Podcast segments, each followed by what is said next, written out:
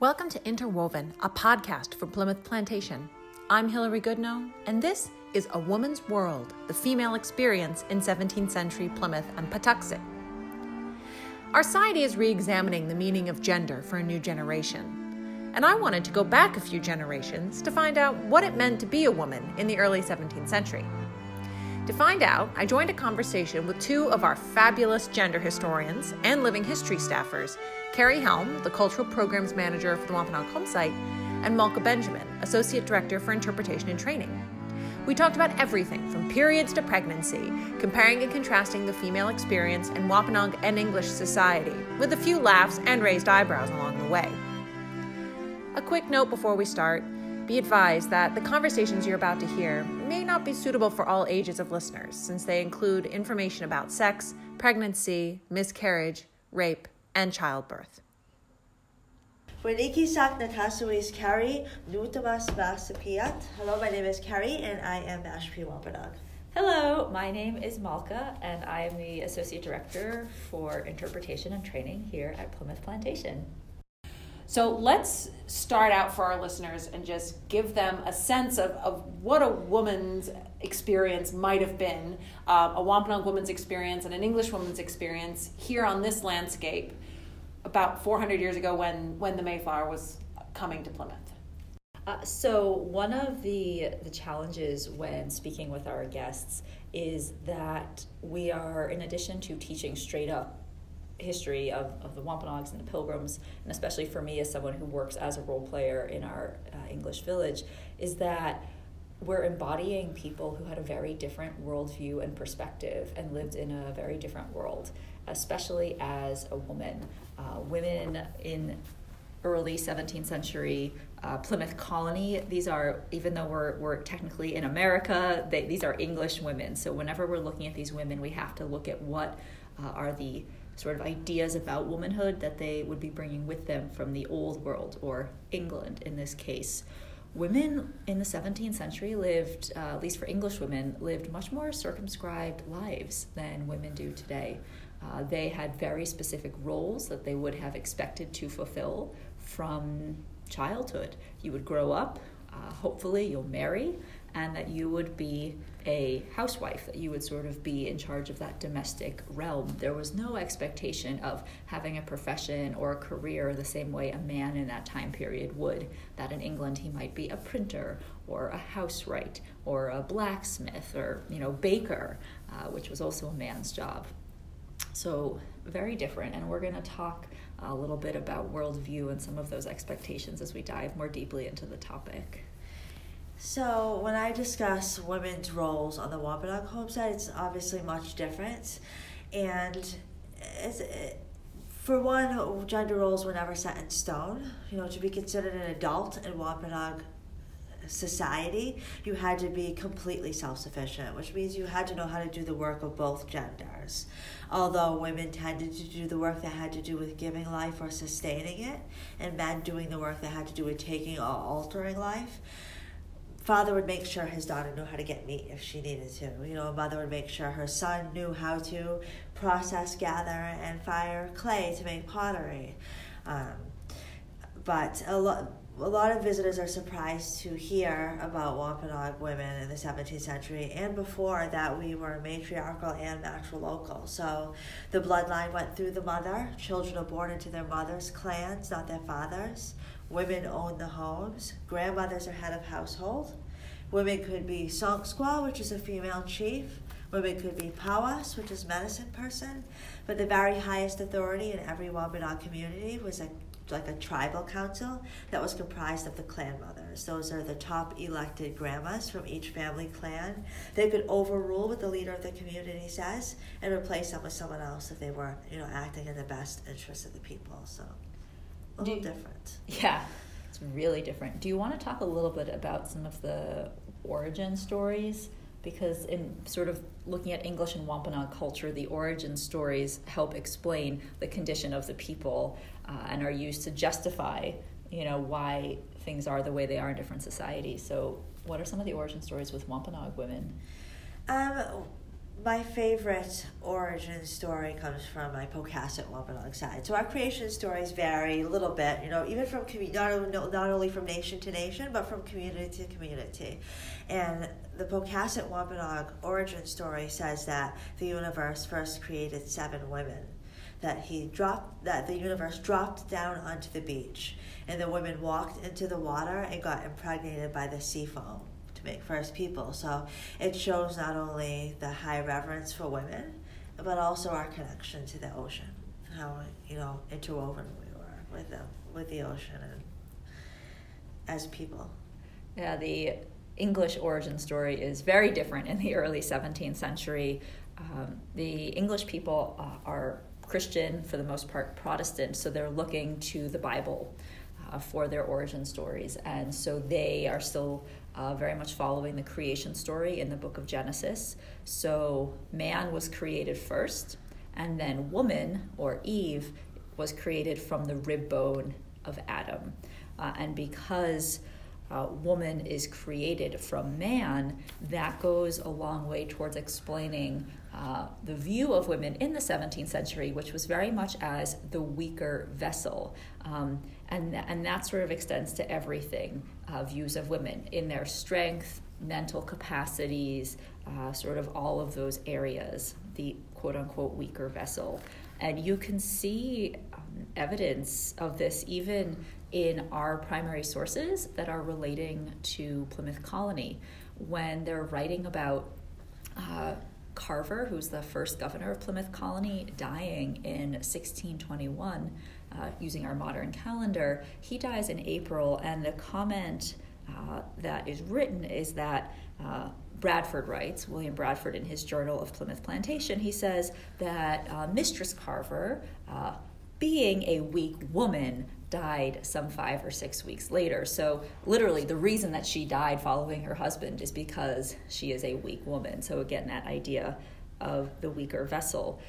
And there's no questioning of this world order because that is just the way God made it. And so that is showing us some of the worldview of the English colonists. Uh, and worldview meaning how they saw the world uh, in their time. And it's really important that as we look at these people, uh, that we don't, you know, it's really tempting to judge them from our modern perspective, but as historians and as educators, uh, for us to look at these people and try to understand their actions and why they took them uh, based on how they saw the world in their time helps us to understand that time, and it's something that we really try to help our visitors do as well. Um, and I'll talk a little bit about humoral doctrine, um, just to uh, sort of carry on this point a little further. So, humoral doctrine, for those of you listening, uh, a little brief snapshot, is the medicinal sort of worldview of the 17th century. They don't know about germs yet. There's no such thing as an infection or bacteria or viruses. The, the, the medical idea of the time, which is dominant, goes actually all the way back to um, the Greeks and Galen. And there's an idea that you have four substances in your body. These are your four humors, and they exist in a different balance in each person. And if those humors come out of balance, that is why you get sick. Um, and the humors also explain a lot of other things, like your personality, why everyone looks different. But that's the basic thing. And so Galen, actually, uh, who is a Greek surgeon and philosopher who was still studied and followed in the early 1600s. He uh, says, he argues that the reason that women are inferior to men is because they could not use all the blood they concocted, blood being one of the four humors. This is also why women had periods, because they had to get rid of their extra blood. Uh, fun fact Did we warn you this was going to be a PG 13 podcast? Sorry, disclaimer. But in English, in the English worldview, women are simply not as valued as men. And we can see um, evidence for this. Uh, we, if we look at prayers that both women and men are uttering in the 17th century, um, you can see evidence of parents praying for male sons. Um, so, for example, in 1665, uh, Viscountess Betty Mordaunt, she prayed, If it be thy blessed will let it be a boy. And in fact, her baby was uh, a boy. And after it was born, uh, she said, uh, she wrote, To all the rest thou hast added this more, the blessing of a son to increase my store. And by the way, that was her seventh child, and they were all boys. So it's not like this was the first son after six daughters, this was her seventh son. Um, another mid 17th century account uh, from Anne Harcourt. She kept a private diary, sort of a, for spiritual reasons, a spiritual diary recording her transgressions. And whenever she was pregnant, she would write pleading for the safe birth of a living child with all its parts and all its limbs and a son. So again, she's praying for a son. And we see also in 1645 um, a man named Ralph Verney who's writing um, about his sister, uh, and he says, She was brought to bed of a girl to all our griefs. And later in life, this sister commented um, upon hearing the news that her nephew's wife had given birth to a daughter. She wrote, I find our sex is not much valued in our age. So, a lot of insight coming from her. Um, and there is also this idea that women are suffering.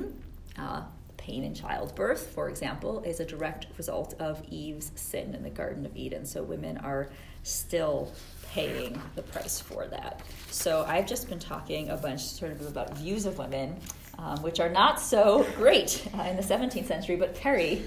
So I can start with just the translation of the word for woman in Wampanoag, and it'll give you a little bit of an idea of how women were treated in Wampanoag culture. So a word for a man, you know, in contrast, washkitomp, means the one whose feet travel the earth because his work took him away from the home site and away from the family.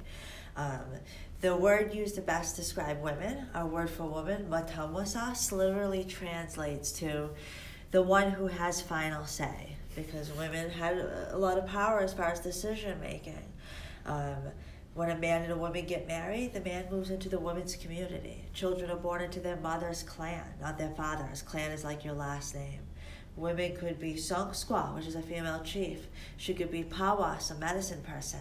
But the very highest authority in every Wampanoag community was a, like a council comprised of the clan mothers. Those are the top elected grandmas from each family clan. They could overrule what the leader of the community says and replace them with someone else when they, you know, if they weren't acting in the best interest of the people. Also, I would say I don't think that when a woman was expecting that they necessarily would you know really pray in either direction for either sex but it w- would be important for a family to have at least one daughter because in, in, your elderly years it would be your daughter's family that you would be moving in with and it would be her responsibility to be taking care of you so do you want to and you've talked a little bit about position in society as well um, and here again the english view is so different um, yes, you do have the example of Queen Elizabeth, um, but we'll talk. Um, but even she faced challenges uh, as a woman ruler. But generally, in English society, it's sort of the exact opposite of Wampanoag society. Women were expected to be submissive to their husbands. And note that I'm using the word submissive here, not subordinate. So there, there is a difference in meaning. Um, and Queen Elizabeth, you know, as, as a female ruler in the 16th century, really had to fight against this view. Um, there's that really famous speech that she gave at Tilbury, which I think an excerpt of it has been included in every Queen Elizabeth movie made to date, where she says, I know I have the body but of a weak and feeble woman, but I have the heart and stomach of a king, and a king of England too. Um, so here, what you're seeing is she's taking the 17th century worldview and she's about women, uh, and she is twisting it a little bit to, to suit her ends and sort of to empower herself. But the fact that she even needed to do that, um, even though she was born uh, into this role of queenship, which means theoretically, according to the Christian worldview of the, the period, that God meant for her to be queen. So that is, I think, very interesting women in the time would have received their status from their father or husband. It's not something you just have by your own virtue. and it actually makes them very hard to track genealogically because if you don't know their maiden name, they pretty much will disappear from the records before their marriage. It's one of the challenges we have with a lot of the women in Plymouth Colony that we don't know where they came from in England because we don't know their maiden names. We can't track them down. One of the questions I get asked a lot uh, by guests is if, um, as a 17th century woman, I want to vote. And unfortunately, in the 17th century, there was no sort of expectation that a woman would have the right to vote. The idea is that the husband is the head of the family, and as such, his vote is representing the family. And if a woman to vote, were to vote as well as his wife, well, it wouldn't be fair because it would be like him getting a double vote, because of course they agree and they see things the same way. So, one way to think about it, as one of our historians here, Richard Pickering, has said, is that English women in the 17th century did have the freedom to think, but they also had the responsibility to suppress. Do you want to talk a little bit about coming of age in Wampanoag culture? So, there wasn't a certain age you were expected to know certain things. You know, when you hit puberty, or if you're 18 or 21, to be considered an adult in our culture, you have to be completely self sufficient. You have to know how to do the work of both genders. So you could be 45 years old, and if you are not completely self sufficient, the clan mothers would never allow you to be married or to start your own family. So it was really at a young girl's own pace. When she started showing interest in certain things, she'd be taught how to do them. You want to be treated like an adult, you start taking on adult responsibilities. But there was a ceremony that we have for girls when they first started their first moon, the first time they had their period. We call it being on our moon. You might have heard me say that several times. You know, I can't cook today, I'm on my moon. Or I can't go into the garden, I'm on my moon. It will take Manitou or spiritual energy from the food we're growing or from the, um, the weapons. So we'd have to kind of segregate ourselves for that reason. Um, but when a, wo- a girl first started her moon, her for, for the first time, it would be one of the only times we would actually cut our hair short. So we'd chop our hair off, and we wore long, peaked deerskin caps that would be covered in red ochre. Your hair had to grow back to the length of the cap to be eligible for marriage. So during that time is when your aunties and your grandmother and your mother would be, you know, kind of preparing you for life as a, a grown woman. Yeah, there's nothing sort of there's no corollary in english society at this time at least that i have found sort of in terms of marking uh, when a girl starts having her period uh, speaking of periods uh, do you want to talk a little bit more about menstruation Sure. So as far as medicinally, we definitely had different infusions or used different plant compounds to um, ease pain of menstruation. Cranberry, the whole plant was used um, as very much a woman's plant. Everyone knows the um, effects it has for the urinary tract, but it's also uh, can ease menstrual cramps and pain. Um, and also, you know, as far as the sanitary side of being on your moon, uh, women during that time we would actually wear a breechcloth like the men wear, where it would actually pass between our legs. We'd collect the fluff from the top of the cattail reed. We kind of mat it down and make it into like a pad that we wear, and we change like a. It's disposable. Same things that women would use for babies for diapers. yeah uh, in english culture they um, it's not nearly so nice they would basically use what's called a menstrual rag um, to and it's imagine a scrap of linen cloth that you kind of halfway stuff up um, your private parts to staunch the flow during your period. And um, it actually has very sort of negative connotations uh, even in in society but um, before I referred to, uh, referred to during King Philip's War. really Yeah, they're talking about uh, something was the uh, it was a account of destruction during King Philip's War. It was like Stalinstall or something, and he referred to it being like a bloody menstruous cloth or something like that. Like Oh. Very derogatory, it was like negative connotations.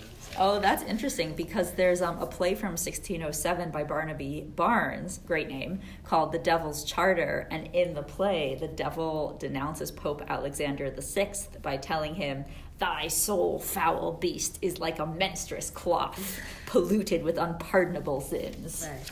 So you can definitely see the connotations with menstruation in English society there. Um, by the way, fun fact 17th century terms for your period are your terms, your courses, and your flowers. I like that. Among other things. Um, one of the interesting questions uh, historians have when they're talking about 17th century women is how often they menstruated and at what age did they start menstruating. And a lot of historians have argued that they probably started menstruating uh, at a older age than um, girls in America do today because of differences in nutrition. Um, and that women, by and large, were menstruating less frequently uh, in the 17th century than today because of differences uh, in nutrition, in the amount of hard labor, and that they were pregnant more often, so they were and they were nursing more often. And there's, I've seen some scholars argue that uh, because of sort of the harshness of the life, women had irregular periods. Um, and yet, I've also seen period sources where the women think they're pregnant because their period hasn't come. So clearly, they're aware that their period is on a cycle and should be coming every X many weeks. And when it's not there, they take that as a clue they might be pregnant. Um, Samuel Pepys, really fun diarist in the mid 17th century, gets super excited because his wife hasn't had a period in seven weeks. So uh, they both think that she's pregnant, and unfortunately, it turns out she's not. But they take that um, that timing as a sign that she might be. I've seen a, a medical anthropologist studying uh, Native people in the area. They say that it was probably close to like maybe even sometimes 18 or 19 before women would start. Reason being is nowadays the hormones that Yeah. they pump into food, basically. So. Interesting. Yeah, we. Um, I was talking about humoral theory earlier, and, and sort of women as the weaker sex, and I just have to insert a little bit more humoral theory here, just for funsies, uh, because there's fabulous reasons given, according to the ancient Greek philosophers, about why women menstruate, and I think you'll enjoy it. So bear with me. We're going to look at Hippocrates and Galen, two of our besties for today. So, so the idea in the humoral doctrine is that you have some of your humors are hot some of them are, are dry, some of them are cold, and some of them are wet. So, Hippocrates, he theorizes that the reason that women menstruate is because they are inherently colder than men, um, which was sort of um, colder and wetter. This was pretty widely accepted amongst humoral theory people. Um, and, he, and so, what Hippocrates says is that men sweat in order to remove the impurities from their blood. But because women are colder generally than men in their humors, they can't sweat. Clearly, Hippocrates never met me, but just saying, he says they can't sweat, so instead they menstruate, and that's how they purify their blood. But, um, and then the corollary to this idea actually is that women who work out in the fields, who do a lot of hard labor, have shorter periods uh, because of all the hot work and lots of exercise, and therefore more sweating, wink, wink, um, they, they don't have as much excess blood to purify. Um, whereas women who are idle and eat lots of rich foods, they have longer periods because they have more excess blood. Now, Galen has a slightly different take on the matter. He says um, that menstruation, again, is how excess blood is removed from females' bodies. And he says, you see, females are inferior to males, so they cannot use all the blood that is concocted or created uh, from the food they digest. So he says, the extra blood has to go somewhere else. And according to Galen, he says the extra blood goes to nourishing the baby in utero. And then after the baby is born, he believes that the blood uh, becomes milk. And in fact, in 1564, Thomas Raynalde, in The Birth of Mankind, writes that, quote, milk is none other than, uh, milk is none other thing than blood made white. End of quote. Um, and also, of course, that is why women cannot conceive when they're nursing because their their excess blood is otherwise occupied. So it can't you can't nurse and nourish a fetus at the same time. So fun fact for you all knowing about your humoral doctrine.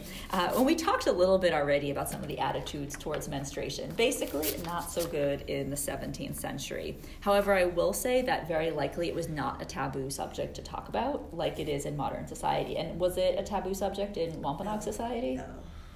Yeah, so much more open in the 17th century, I would Women say. would segregate themselves, go to the moon lodge. and It wasn't because they were considered unclean or dirty. It was like I said, you know, we were had a different kind of connection with Mhm. the Manituwak or surrounding us at that time. So we would draw spiritual energy from things around us. So we would segregate ourselves. Uh, no work would be done. You know, there's accounts of women in the middle of tanning a hide, realizing it, she was on her moons, just stopping what she was doing and retreating to the moon lodge. And this is, you know, they wouldn't even cook. Their husbands, husbands would be responsible to make them food and bring it to them during that time too. Yeah, there's, I have to say, there's really almost no evidence of any kind of segregation in 17th century England. I mean, I've seen like one account of a, I think like a priest who wouldn't give communion or something to a woman who was on her period, but uh, that's pretty much it. Um, and I will say, just sort of in closing um, about this subject, that remember when we're talking for English people about early 17th century, this is still the time when astrology and alchemy are a part of society. And so there was this idea that menstrual blood did have power. Um, and you really see it played out kind of in the fringes. Uh, so it was seen as a, an, aid to conceive a child, that um, the instructions were menstrual cl- um, cloths washed in new milk hung on a hedge, and that will somehow help you to conceive a child. Um, it was also seen as a hindrance to conception, um, that, uh, and I quote, menstrual blood applied to the natural place. Ugh. Uh, it was also thought to be useful for removing birthmarks. and um, was used apparently as an ingredient in love potions. Clearly, they were very efficacious. Yes. Um, so now that we've talked all about fun things with menstruation, should we talk about marriage? Yes. So, Go for it. um, most marriages were, you know, man and a woman, you know, but that wasn't always the case. You know, there were, you know, thousands of same-sex unions on this continent before colonization and Christianity. It was two-spirited people uh, who would also be married, you know, if they saw fit. But it would be, it would start off with a private ceremony. Well, first I'll say that marriages weren't typically arranged. You might see people of high status taking a spouse as like a political alliance, but then being able to marry again for love. So men um, or women of very high status could have more than one spouse. But if it was, say, a man and a woman, they decided that they loved each other, they wanted to be married, um, it would first be a ceremony that was performed uh, privately with just the the bride and groom and the pawa, so medicine person, that would con- conduct the ceremony. Then it would be a very public ceremony after that with the whole clan or community or several communities. It would be several days of singing, dancing, feasting. Um, there would be gift giving, except you would be gifting each other's parents, you know, not the bride and groom. You'd see a variety of different ceremonies that went along with the actual wedding ceremony. You might see uh, double pots, clay pots, where the bride and groom would drink out of the same pot. You might see hand binding, and also sometimes being wrapped in a blanket. Wow. All right. And so generally people are marrying by choice for love. Yeah, in most cases. Yeah, it's um interesting. In the early 17th century in, in English culture, there seemed to be two main reasons for marrying. And when we're talking about the pilgrims and the colonists, we're really talking about kind of middle class people. So these are not people who are going to be in a situation with an arranged marriage that you might see with uh, higher status English people that had land and titles that they were worried about keeping within families. So you certainly saw people marrying for love in, in England in the 17th century. That was definitely a thing. However, it was not it was not a given expectation like it is today in our world that you're going to meet someone and fall madly in love and live happily ever after. Um, there was a large segment of the population that married for much more utilitarian reasons. Uh, that that person, you know, you got along well with that other person, and that you you worked well together. There was sort of this popular conception of husband and wife as a pair of oxen, and you wanted them to be well matched uh, so that they would pull equally at the plow together and thus create a successful family unit. The idea being, if they were not well matched and did not work well together, they would they would go askew, and the family would not prosper and thrive. And I will make a note here that all marriages uh, in 17th century English society were man and woman. Um, and that was the expectation. Um, there was also uh, this Puritan idea that husband and wife were seen as spiritual helpmates to each other, sort of on that deeper level. Um, and we already talked a little bit about the man being the head of the household, so I won't go into that too much here. But I'll talk a little bit about marriage ceremonies. Um, the uh, in England, of course, uh, the Church of England is the religion of choice, and in the Church of England, the marriage ceremony is a church service. Technically, it is a civil matter, but there is a whole church service uh, in the Book of Common Prayer that would be performed in a church setting. Um, in Plymouth Colony, you have two groups of people. You have people who still adhere to the Church of England, uh, but there's no minister to marry them. Uh, so they are forced to follow, uh, or uh, the, what is Bradford describes as the laudable custom of the Low Countries. So the separatists, those are the religious dissidents living in Plymouth Colony, the ones who had been living in Holland, in the city of Leiden, and then come um, come over. They don't see marriage as a religious. Um, matter. Uh, and that is because they will say, well, look at Jesus. You know, when he was at the wedding at Cana, he was a guest and he wasn't performing the marriage. So therefore, you don't need a minister to perform a marriage. It can just be a magistrate. It's simply a civil matter. So they very happily follow, again, what Bradford calls the laudable custom of the Low Countries. So in Plymouth Colony, you would have seen Governor Bradford performing a wedding. Isaac Allerton, one of his assistants, could have performed a wedding. And it's a much shorter affair. I mean, really, probably five minutes is all it would take to recite the lines that you need to recite to be technically married.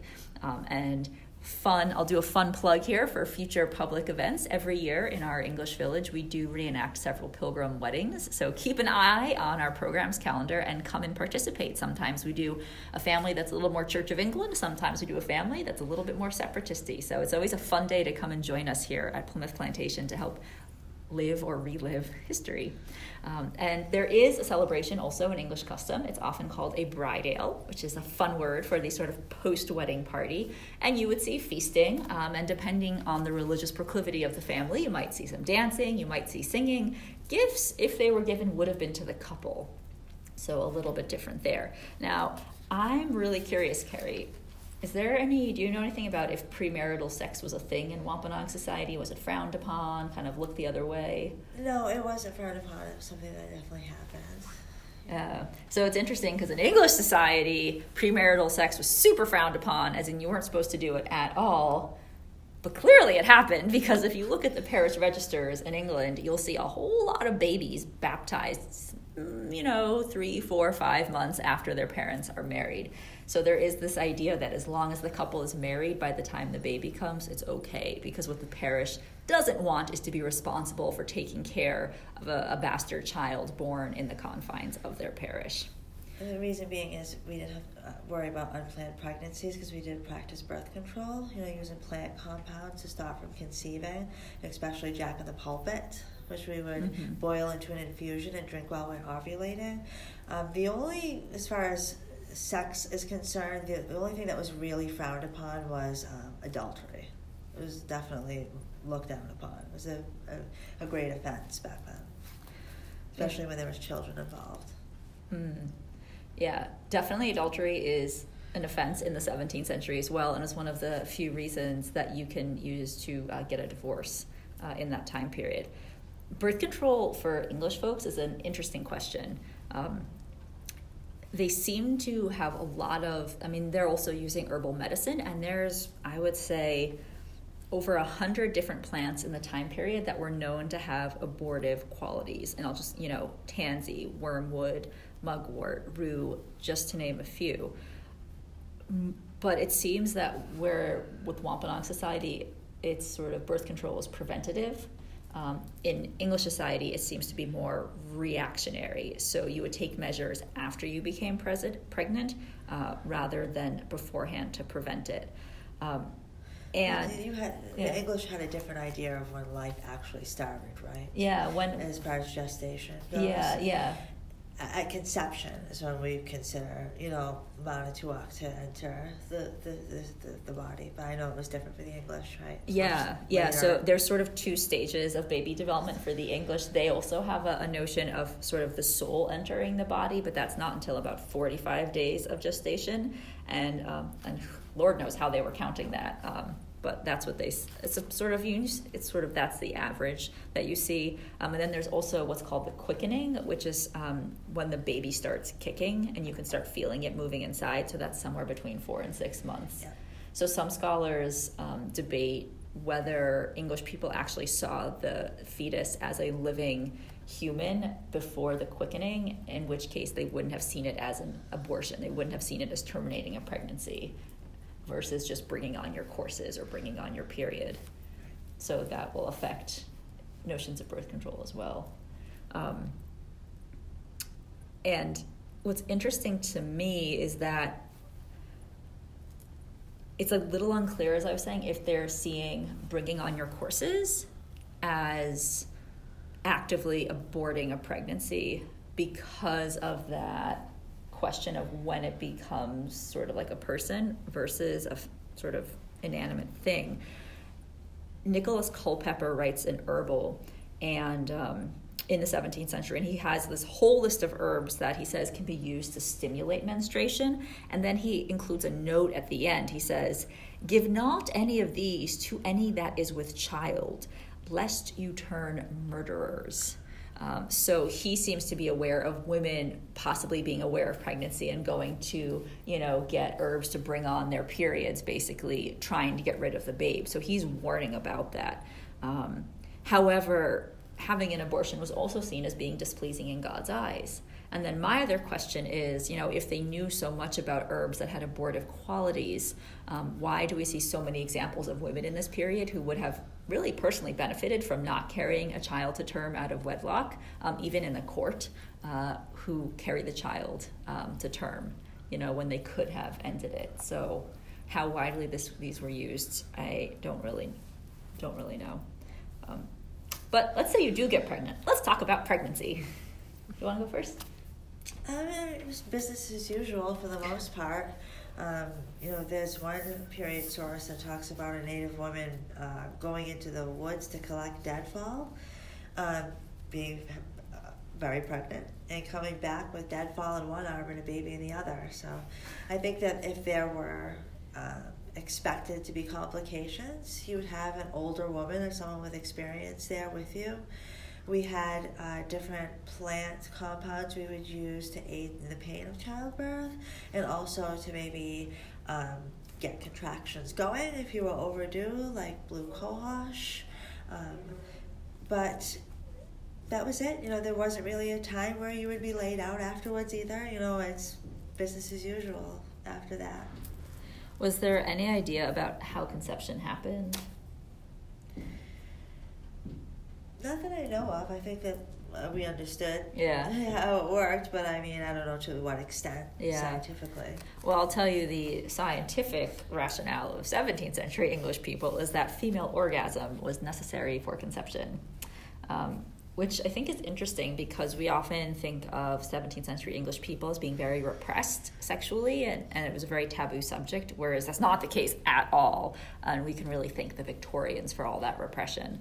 Um, it's something they say now that you're more likely to conceive if the woman has an orgasm because it, the cervix sucks the semen up into your uterus. Interesting. I didn't know that.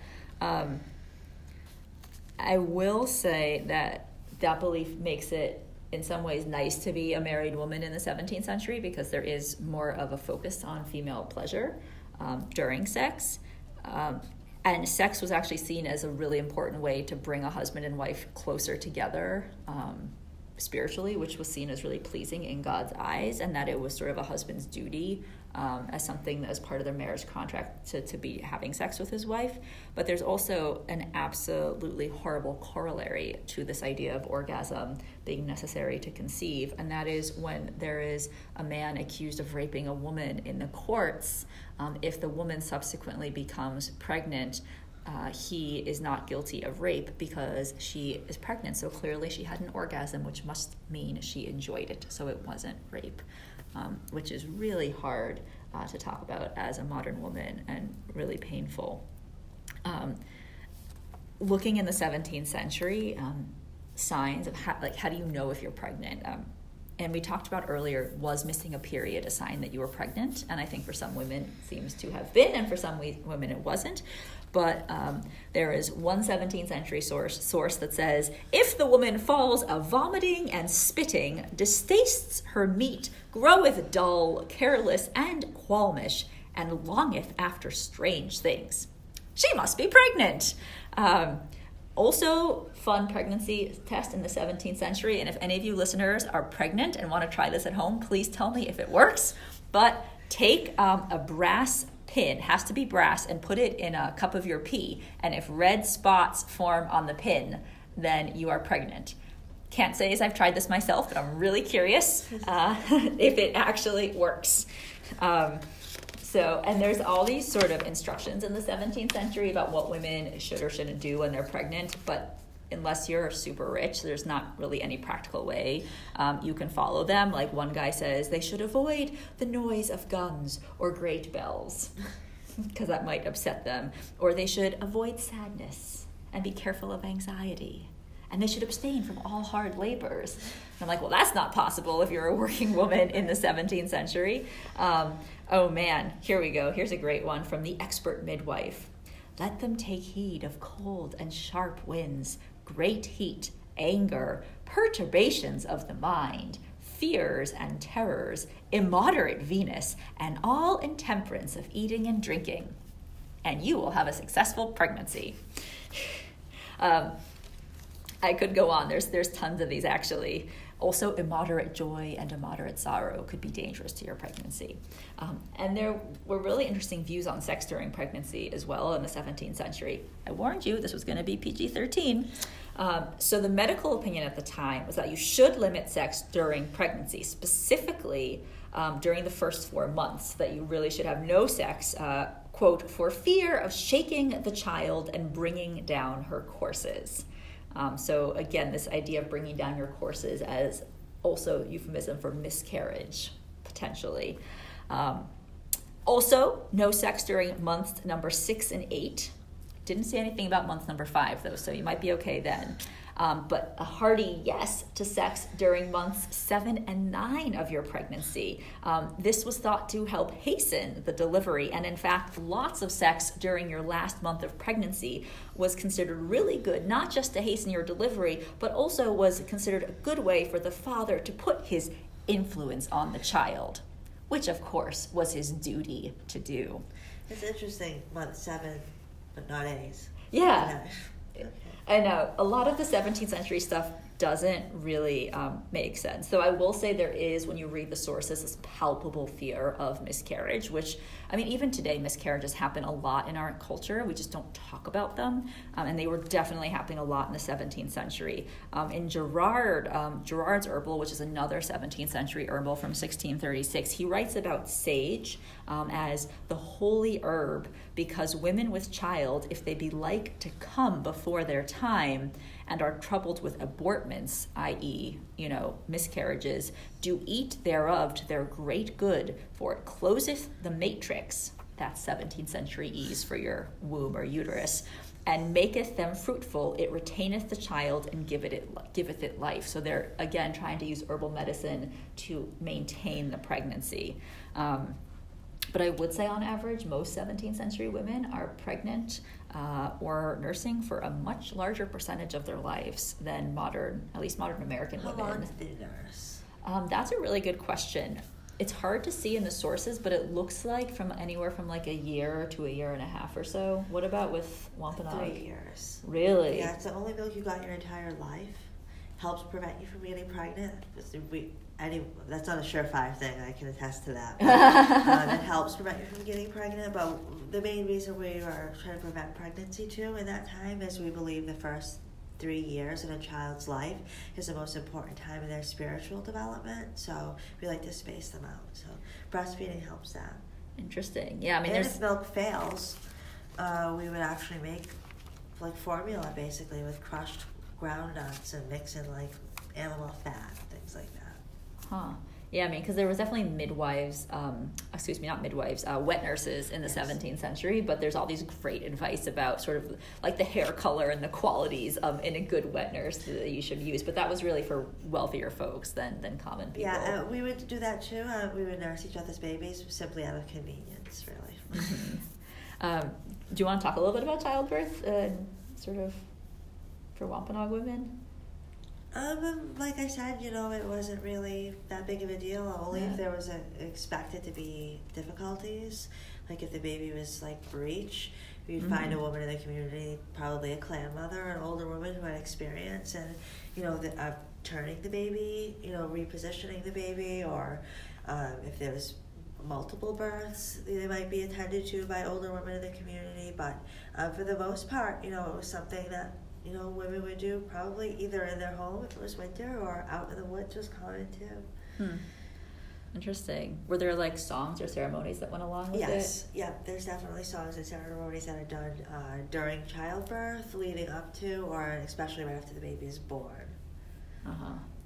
Yeah. In the um, in English, in the in the sort of English side of things, labor is often called a travail. So the woman is in her travail, and you also hear the woman in the straw is sort of the reference of like the woman is giving birth, the woman in the straw. Um, I would say in the 17th century there was a lot of fear surrounding childbirth in modern American society today. I think you know you hear someone's pregnant and the automatic reaction is, "Oh, that's so exciting! Congratulations, mazal tov!" You know, from whatever your culture is from.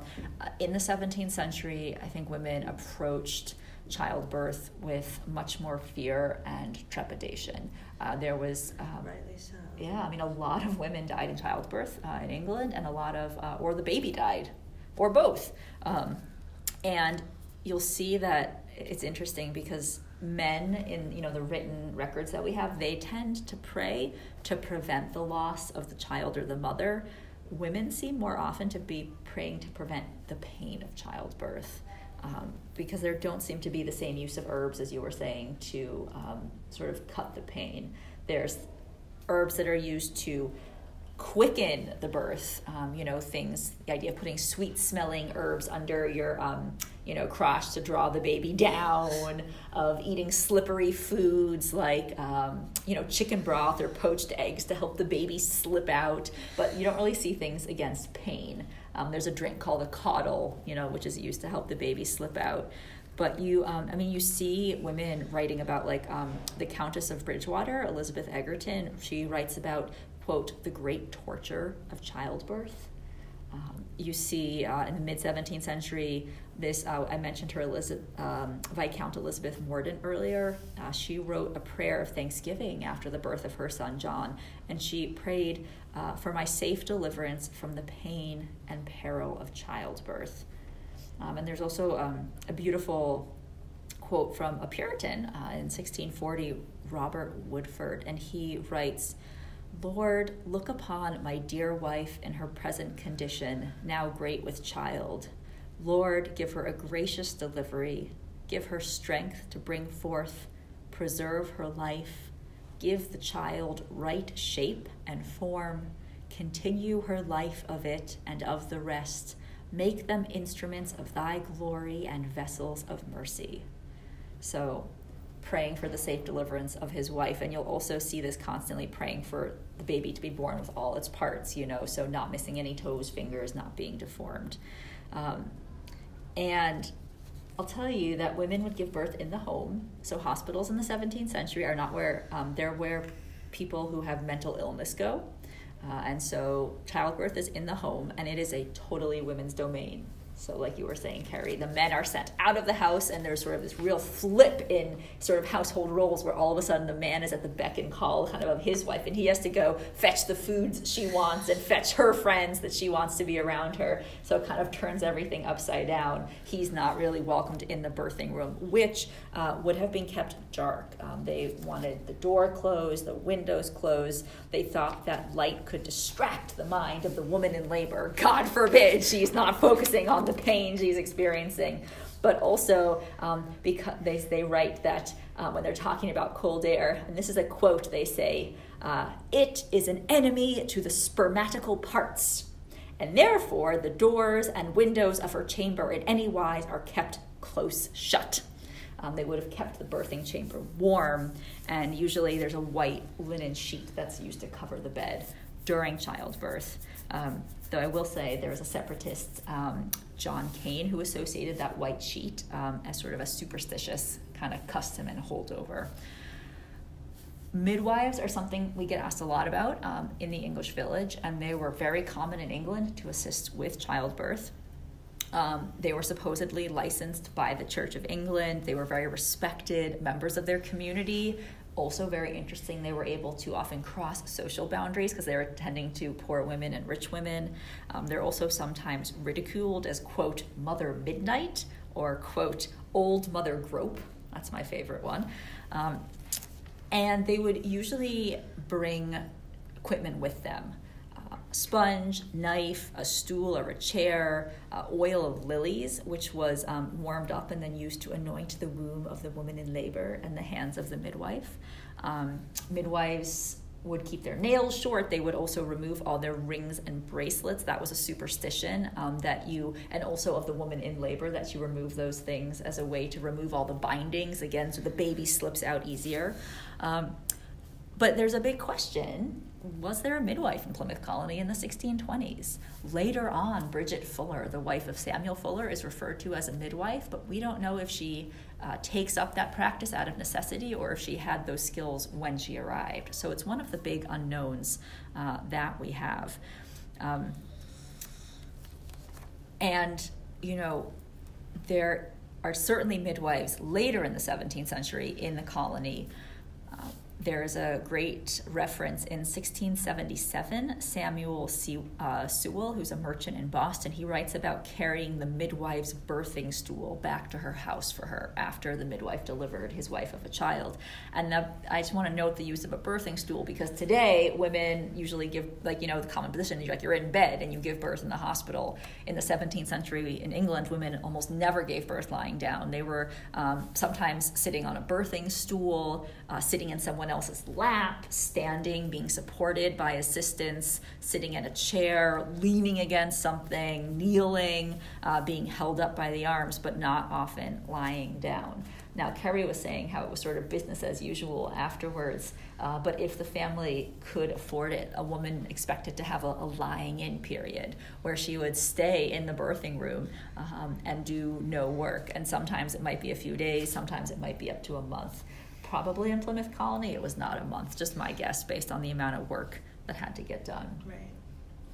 But also, laying down on your back wasn't something that we would do either. Squatting was the most natural mm-hmm. and common position for women to give birth. And, you know, it's the best way, you know, to do it even nowadays. The reason why we lay down on our back is because it's easier for the doctor, you know, not for us or for the baby. So. Hmm. Interesting. Take no note. special stool, though. no special stool. Yeah, yeah. hug a tree or something like I, that. I like that. Women take note. Do what's best for you, not the doctor. So we want to close um, by talking about women in old age, and Yeah. and I'll just say, not good if you're an English woman. You don't have much to look forward to, but it's a lot better. So let's end with something happy uh, Um, for Wampanoag. Like I said, grandmothers are head of household, so women would own the homes. When you could no longer fend for that for yourself, you'd move in with your daughter or maybe even granddaughter's family at that point in time. Um, women were highly respected. Um, ultimate thing for a, a, a woman would be to become a clan mother. You know, they held the most power, not just in the family, but in the community too. Uh, but everyone was taken care of. You know, people would grow a surplus of food. Um, so if you didn't have a daughter, um, every family was actually responsible to give a portion of their yield to the leader of the community to be redistributed to people who couldn't fend for themselves, like the elderly or handicapped. Or, How do you become a clan mother? it's a like an elected position. So it's like the top elected grandmothers from each family clan. So if you think about your family, you know, there's usually a dominant woman, older matriarch of the Mhm. family. So that's that's what they're there for. They're, women are considered to be more level-headed, you know, as far as decision making goes. Um, so they would be the representative for the family. Which is a system we still follow, you know, to this day. You know, we're a sovereign nation, so we have a tribal government that works on a government to government platform with the U.S. federal government, but we also have our traditional leaders, our chief or sachem, our powwows, our medicine people, and our clan mothers. So. What are some of the biggest challenges you both face representing the lives of 17th century English and Wampanoag women to modern 21st century audiences? Um, I would say the, the, the biggest challenge personally is that you know I am I'm, I'm a modern person. I'm a feminist. I believe fully in women as being equal to men and having the same rights and abilities as men. And I have to uh, really to accurately represent a woman in the 17th century, I can't say those things. I have to express the views of people in that period. And that can be a challenge, you know, whether um, you're talking to uh, a guest who is perhaps a young woman from a culture that doesn't see women uh, as equal to men, and, and you don't want to necessarily reinforce the other things she's being taught. Um, though I have, I have found personally the biggest challenge for me is when, um, and this doesn't happen often, but it has happened enough that um, I've noted it every now and then you'll get. Um, you know, an older gentleman who will come through and he'll sort of say, "See, wifey, I, that's why I should be the head of the house," and he, and it's just, you know, and, and that that really makes me cringe. For me, I think uh, the experience on the home site of you know, saying all these wonderful things of how respected women are and were, you know, what positions of power we could hold.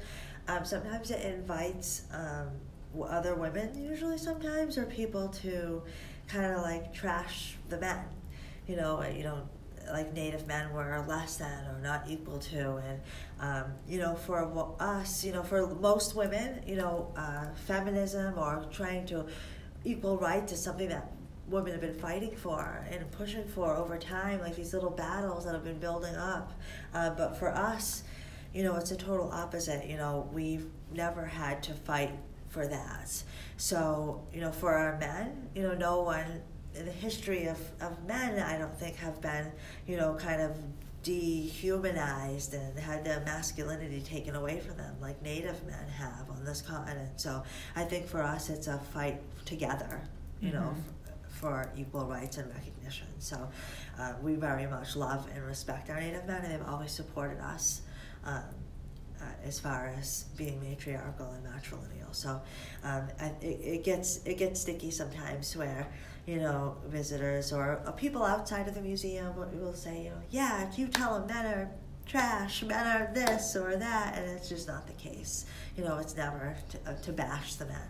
You know, they're very much um, working towards, you know, being, you know, uh, happy and in a good place and feeling respected, just like women. So.